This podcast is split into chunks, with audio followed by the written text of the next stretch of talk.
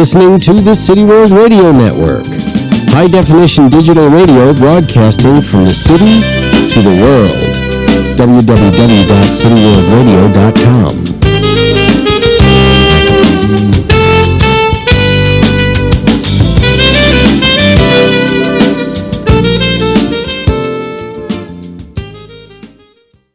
Good afternoon. Welcome to Intelligent Talk with Ralph McElveny. Join us every Thursday at 5 p.m. on the City World Radio Network as we discuss topics in politics, art, and current events. Okay, uh, welcome to the program, Intelligent Talk. The website is intelligenttalk.com. We're very pleased to have Mr. David Amram with us. His website is David Amram, A M R A M dot com. Is that right, David? Did I get your website correctly? Yeah. Great. So let me just do a brief introduction. And uh, David is a jazz legend. He's a pioneer in the French horn. He's also a piano player, a flute player. He's done an uh, amazing uh, series of things, including the music for the Manchurian Candidate, Splendor as the Grass with Warren Beatty. Um, he was picked by um, Leonard Bernstein to be the first um, in-house. What were you picked for? The first composer in residence for the New York Philharmonica, right, David? Right. Yes, and uh, also he's known just an amazing series of people. I mean, from Jackson Pollock to Franz Kline to Giacometti to Jack Kerouac, who he worked on his film "Pull My Daisy," a seminal film. Jack Kerouac, of course, wrote "On the Road," and he's um, he wrote a 1968 book called uh, "Vibrations," and a number of other books, including a book about collaborating with um, Jack Kerouac. So, David, thank you so much for coming on the program. It's my pleasure. I just I just want to just briefly back up. You're from Pennsylvania. I wrote. I remember reading in your book. Um, how did you uh, get into music? How did you know you had a talent for for music, David? How did that? What was that calling? How did that come to you? Well, I never thought much about having a talent, but I fell in love with it when I was six years old. My uncle David took me to hear the Philadelphia Orchestra, and when I heard performance of Peter and the Wolf with Leopold Stokowski conducting it, I knew somehow that I wanted to be part of that in some way, and thought about that when I was just conducting my elegy for violin and orchestra at Carnegie Hall just two nights ago. I'm basically a classical composer who loves jazz and Latin music and world music, and continuing to write classical music was based on hearing that Philadelphia Orchestra concert as a little tiny boy when I was living on a farm in Feasterville, Pennsylvania. Okay. And hearing that music, I knew somehow that was something I hoped I could be part of in some way. You, you talked about in your book Vibrations, growing up in Pennsylvania. You encountered quite a bit of anti Semitism. Um, you then find your way into music. You go into uh, Paris, the 1950s, arguably the highlight, perhaps, of the 20th century Paris in the 50s, or, well, some people would say. You meet such interesting people as, as Giacometti. You met him in a, in a cafe, is that right? Yes, well, it turned out that Giacometti had played French horn, which I did, when he was in high school. And a lot of the artists and painters would come to hear me at little places that I played way back in 1955 with the Carmignon and little places in Saint-Germain-des-Prés. And a lot of the painters and artists and writers all hung out with one another. And because I was playing jazz, which they enjoyed, and playing jazz with the French horn, Giacometti was particularly interested because he had been a French horn player, and he was such a wonderful, down-to-earth guy. And because I spoke a little Italian as well as French, I could communicate with him, and he was just a wonderful, warm, brilliant person, and very for real. All of those people that I met at that time and still meet, for the most part, are super for real. Did you did you have any idea he was going to be one of the most famous sculptors of the 20th century? Were you aware of his fame when you were discussing? No, I, I just I had no idea. Okay. Anything about him except he was this very gracious, curly-haired, deep, warm person, and I just liked him so much that I found out later on he never bragged or talked about his fame because he wasn't really interested in that as much as he was in what he was doing.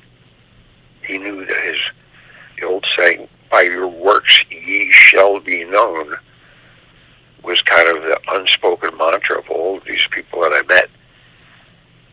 They were really working people that loved what they were doing and wanted to do a good job.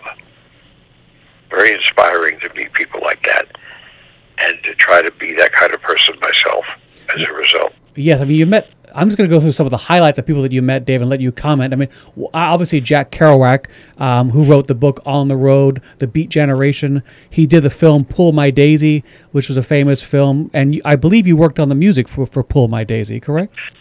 Yes, I, Jack asked me to do that, and he also asked me to appear in it. I said, I'm not an actor. He said, no one else in the film is either, except for Delphine Seyrig. So I said, well, what am I supposed to do? And he said, just be you. That was my introduction to the Stanislavski method, so to speak. Except in the Stanislavski method, they would say, just be you, but the you that you are is also the person that you're portraying in the play or the or the film. So therefore, you have to become that person, and that person has to become you. And that way, it's for real. It doesn't look like you're acting. You are you are becoming. Can you tell me, David, what what Jack Kerouac what do you think the Beat Generation? I mean, we spoke about this a little bit when I saw you do your wonderful New Year's performance, but basically, it was kind of rebellion against the conformist '50s. Is that correct? And a fear of communism. It was a way to sort of rebel through beat. No, that was that was part of the whole era, and the, I never knew there was a Beat Generation, which I'm now supposed to have been part of, until I read about that way after On the Road had come out. Okay. This was something that was related for the last several hundred years of people who, from generation to generation, are the recipients of the gifts of those who came before them, who take the time to see a gifted person and tell them, yes, you can do this too. You have to tell your story. You have to be yourself. The stars of Greenwich Village, where I met Jack, were the waiters the bartenders and the waitresses and some of the painters and the musicians were people who were part of that whole picture of all kinds of people from every walk of life. And when On the Road came out and got a phenomenal review, they had to think of some way to justify a guy from Lowell, Massachusetts, who looked like a French Canadian woodcutter being such a regular, warm, egalitarian person who was so brilliant and who was so loving and kind to others, they had to excuse this excess of his book by giving it some kind of a brand name. Jack despised that. Lawrence Ferlinghetti, who's turning 100, refuses to be considered to be part of any beat generation. I certainly wasn't a part of a beat generation. I'm a classical composer that was blessed to meet Charlie Parker and Dizzy Gillespie and painters and poets and all these wonderful people. And we weren't particularly rebelling against anything or trying to be anything different. We were trying to bring compassion, excellence, and appreciation of the arts to all people we met, trying to be decent people ourselves in a society that often enhanced selfishness and greed. And we were the kids of another generation that came before us who had it much worse than we did, who brought us up during the Depression with the idea that we all could help and inspire one another. There were ideals which are very old, which have nothing to do with beat. And Jack always said the only beat thing about me are the Catholic Beatitudes, which I was born part of as a churchgoer. So he was the least likely person to be considered to be a beat or a beatnik. So, David, if I could just ask you, so, so he did, that's interesting. I didn't realize that he rejected that term uh, beat and that he was all just about you saying excellence in his work and being a, a, very decent, sweet person, and he did not consider himself a beatnik. That's interesting. Who's sort of the leading light of that generation, arguably. Sure. Well, he, his book was something today, Ralph. All these years later, On the Road came out in 1957. Today, it's in translated languages all over the world, and he wrote over 30 other books, some of which haven't been published. And one of his favorites, Visions of Cody, wasn't published until after he had passed away. That was just one of his many wonderful books, and that's the one that got a phenomenal review in the New York Times in 1957 that overnight made him an international literary star. I didn't. He, I didn't realize he had written those other books, David. Just from a personal nature, he was a very kind person, right? A very sweet person, kind of like an Andy Kaufman from, for what I've read. Well, I, I think I didn't know Andy Kaufman. I think he was much more grounded and also was not an exhibitionist and didn't show off. Andy Kaufman was brilliant, but Jack, when you read his work, he was a, a writer, and Stravinsky said music expresses itself, and Jack felt his books would say it all. People say, "What was it like with Jack? What was he like?" I say, "Read his books. That's exactly what he was like. He believed, just as Lester Young told all his friends, the great saxophone player, tell your story. Jack was all about telling his story, and he also loved America in a very special way and all of the people who lived in it, just like the composer George Gershwin we celebrated the beauties of jazz and gospel and Afro American music and traditional Jewish music and all the kinds of music that he grew up with in Brooklyn, in New York, and made it into something classical and lasting. Jack took all those experiences of everything from hobos to the heads of state, and in his books made his life experiences real by telling his and their story to all of us to inspire us to also try to tell our story. Okay. Let me turn you, if I could, to some of the other people, because there's so many interesting people you interacted with. Arthur Miller, the famous playwright who wrote Death of a Salesman. You you work with him on, on the music on one of his plays, correct, uh, David? I, I worked actually on two of his plays on the premiere of After the Fall, which opened up the Lincoln Center Theater in 1964, and I was the music director for that for three years.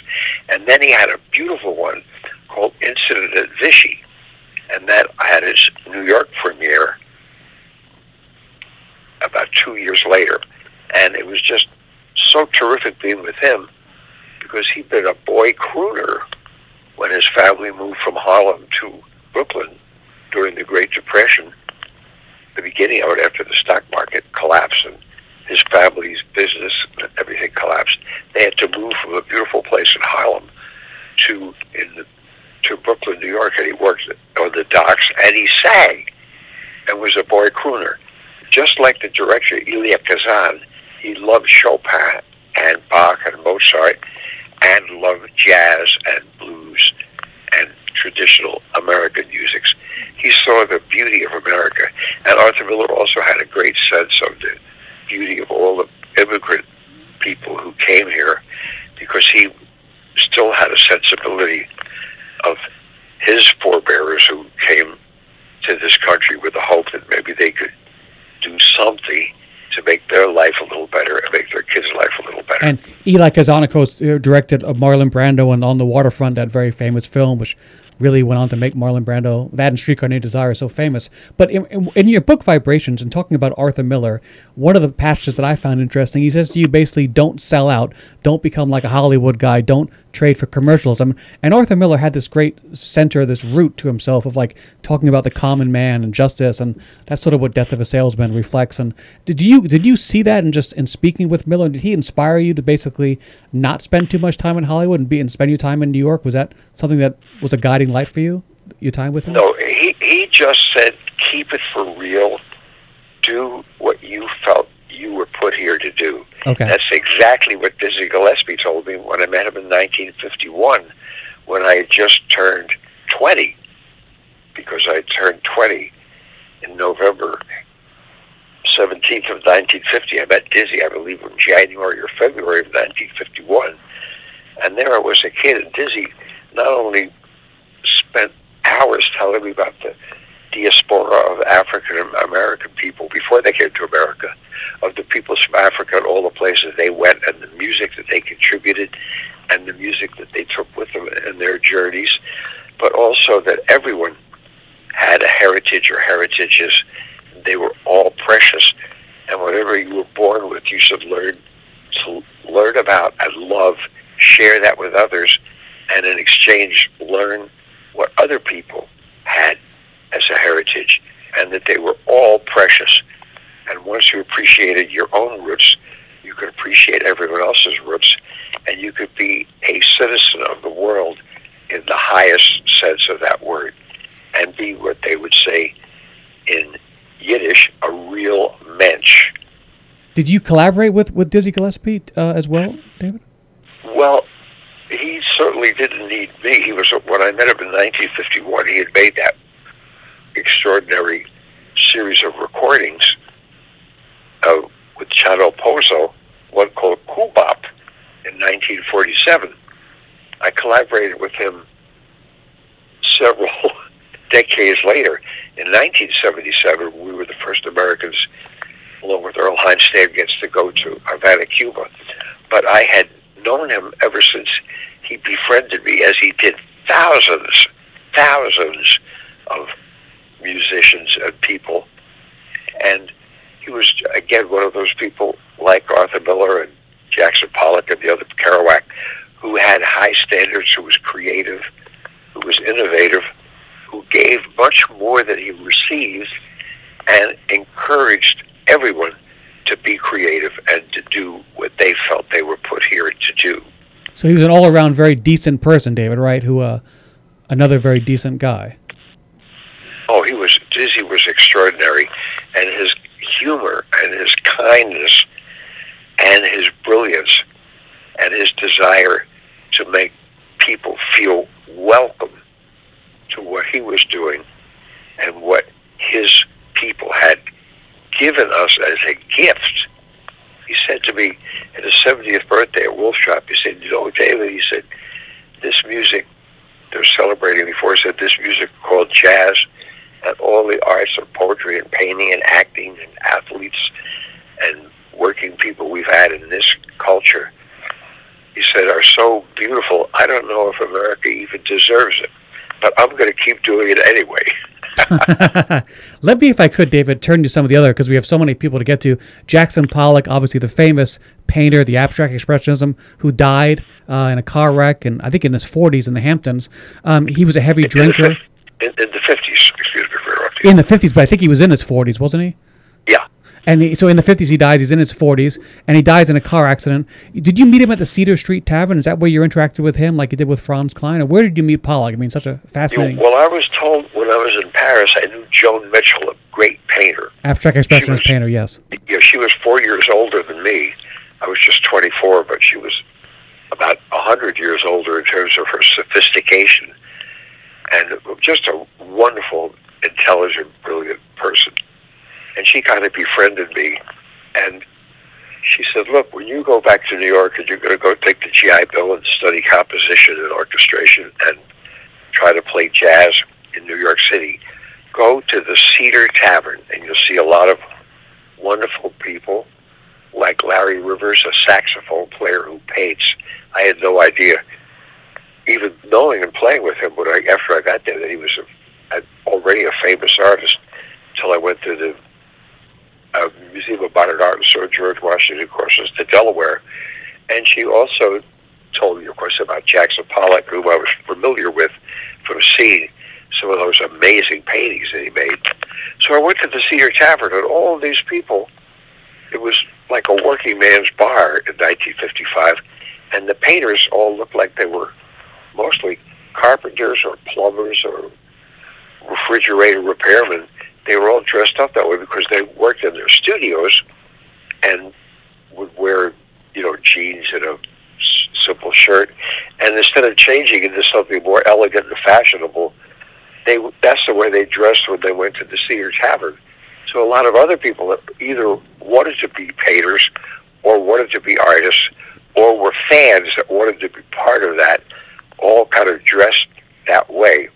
It was a, a dressed down place, and the people who were the kind of the heavyweights of that time, Franz Kline and de Kooning, and of course Jackson Pollock, all you never would have thought were internationally renowned artists, because most of them had spent their lives really scuffling, having other jobs to support themselves, and when they became well known, almost apologized for that and were very gracious and generous. And Jackson, even though he drank too much, as many people did, was very shy, very warm, and brilliant, and knew a lot about American Indian sand painting. He'd been a prize student of Thomas Hart Benton, and loved all kinds of music. Where was this uh, Cedar Street Tavern, David? It was downtown. Was it in the village or?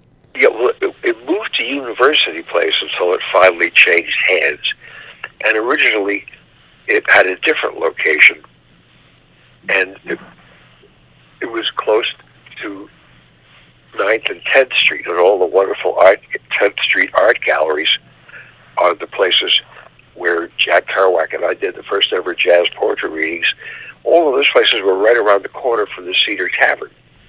So that was one of the places that all the painters and people who liked abstract art went. And then in the Venice Biennial in 1956, when it became a prize winner, suddenly the International Art World said, these guys and gals who are painting this way are now creating art of significant value. And suddenly, for the first time, Americans were considered to be the leaders in a new way of art. Right, the abstract No. expressionism, the, the, the, as you said, shifted the art world really from Paris to New York I, after World War II. Yeah, and so so all the all the big collectors and very well-to-do people all suddenly started gravitating towards that and going to the Cedar Tavern so they could meet what they considered to be celebrities in a place where the idea of being a celebrity was totally shunned. The Lion's Head Bar, where you could go, where all the writers or journalists met. If you indicated to any of the patrons there, the bartenders, that you were a star, or you thought you were a star, or you were looking to meet a star, you were really given the heavy no from the bartenders and from the people who went there. And the same thing was true at the Cedar Tavern. If you were respectful and behaved yourself, you could be invited by any of these famous painters to sit down at a table and hear them arguing and shouting at one another about art and get a crash course in the arts. That's that's amazing. Well, did this happen most nights, Dave? That you could go there and you could see de Kooning and you could see Pollock and you could see Kline. I mean, were they there half the week, four nights a week? Do you remember how? Usually when they were- they were all hard-working guys and gals, the women who were, were to Lee Krasner and all the other de Kooning's wife, Lee Joan Mitchell, Krasner. Yes. came all these other amazing Grace Hartigan, all these amazing women artists and sculptors and painters all worked hard, and then they would go to the Cedar Tavern, usually after supper time, and then hang out all night long, and then get up in the morning with a hangover very often, but go to work. They were very hardworking, disciplined people. And the same was true with the writers, and the same was true with the jazz musicians and the classical composers I met, like Edgard Varese, whom I'd met in Paris in the same circumstances, all of whom really wanted to do something better than expected, all of whom had a work ethic, and all of whom would always take the time to hang out with some young person and encourage them to pursue excellence. David, if, if I had walked into the Cedar Street Tavern and I had seen these, these famous people, de Kooning and, and Jackson Pollock and Joe Mitchell and Kline, would one of them have stood out to me if I didn't know who they were? If I was just someone who walked in from you know Russia and I spoke English, and I, what did, was their greatness apparent to you, or was it just, or did it seem like regular oh, people? Oh no, they they were all just just people, and I think if they saw any person that looked eager and looked receptive learning something, they would come up and talk to you. And everybody more or less spoke to everybody else. There was no status. There were no A tables. There was no full greed ahead. It's, a, it's amazing. With, that, with, that, couldn't exist today, really, it seems like, oh, right? Oh, oh, it does exist today, and it's always existed. It's called, it's what James Galway, the great Irish flute player who I wrote a concerto for, when I said, Jimmy, you're an inspiration to all of us. I said, like Duke Ellington and Willie Nelson and Dizzy Gillespie and Leonard Bernstein, regardless of your international fame, you take the time to speak with respect to every person who crosses your path. Right. And he said, David, where I'm from in Northern Ireland, we don't endorse putting on airs. And that's the way all of these people were. Well, and they went to great pains to stay that way. And if they saw that you were snubbing somebody else and groveling in front of them because they had something that you didn't have that you wanted, some kind of recognition for their work, they would call you out on that. And, you know, say, you know, have some manners and go apologize to that person. Well, and don't act that way. You were told that. David, could, I just take you in? Because there's so much to get to the 1960s now, where you do the work with um, Splendor as the Grass. You work with Leonard Bernstein, who did, of course, the music for West Side Story. Could you just talk about Leonard Bernstein? What what was he like as a person? I understand he. People say he was quite difficult. Did you find that? No, he was complicated. He was a, a true genius and a Renaissance man, like Leonardo da Vinci, I guess, must have been. He was a brilliant speaker, a brilliant writer his television educational programs for young people were phenomenal. He was a fantastically good conductor and a wonderful composer. And he said to me, "What uh, when he chose me as composer in residence, the first one for the New York Philharmonic?" And he said to me, "What are you composing?" I said, "I'm finishing a string quartet." And he looked very sad. And he said, "I never finished mine." and yet, with all of his extraordinary world genius. He was probably one of the best known people, like Muhammad Ali, I guess, in the world. Sure. He managed to still compose music. And now Leonard Bernstein, the great personality, great multifaceted genius, is is no longer here. But his compositions, what he put on paper, is beginning to be recognized and appreciated. I thought of that when I conducted the wonderful orchestra at Carnegie Hall two nights ago and did my elegy for violin and orchestra that I had written for Istak.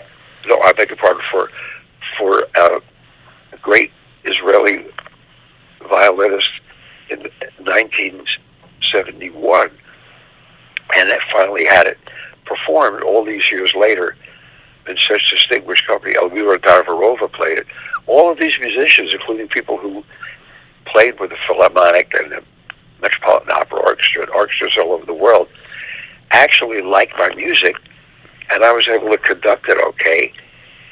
And suddenly I said, boy, the thing I dreamed of when I was six years old of being part of that, here I was at 88, actually beginning to achieve what I hoped I could do and having it appreciated.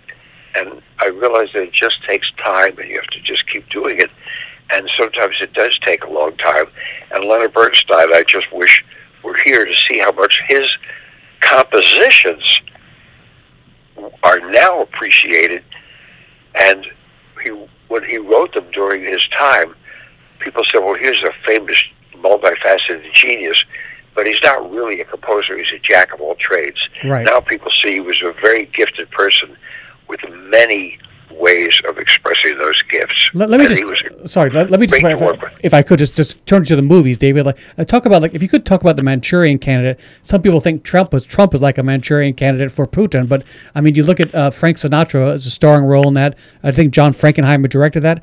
D- did you get to spend time with these people with with Sinatra with Frankenheimer? How did your interaction with that go, please, David? No, I never met Frank Sinatra until about four years later when I was playing at the Village Gate for a George Plimpton party, and the actor Martin Gabel said in his big, beautiful baritone voice, David, Frank's in the basement and wants to meet you. I said, Frank who? And he said, Frank Sinatra. I said, oh, I went down because when I was there doing the score, even though Sinatra was one of the people who wanted me, and it shows my music because he felt I was someone who played jazz and was a stone classical composer who was not a Hollywood hack with 11 people writing the music for him or her and wanted something that was original.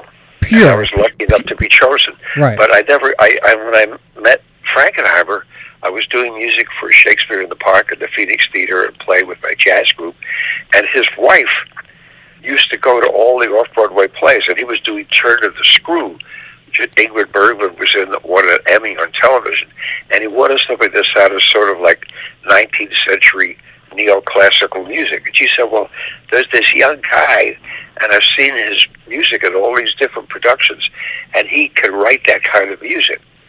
So even though I was totally unknown, he hired me to do the music for the that Emmy award-winning television program, and then I did some more with him, and then he had me do the music for the Young Savages in 1960.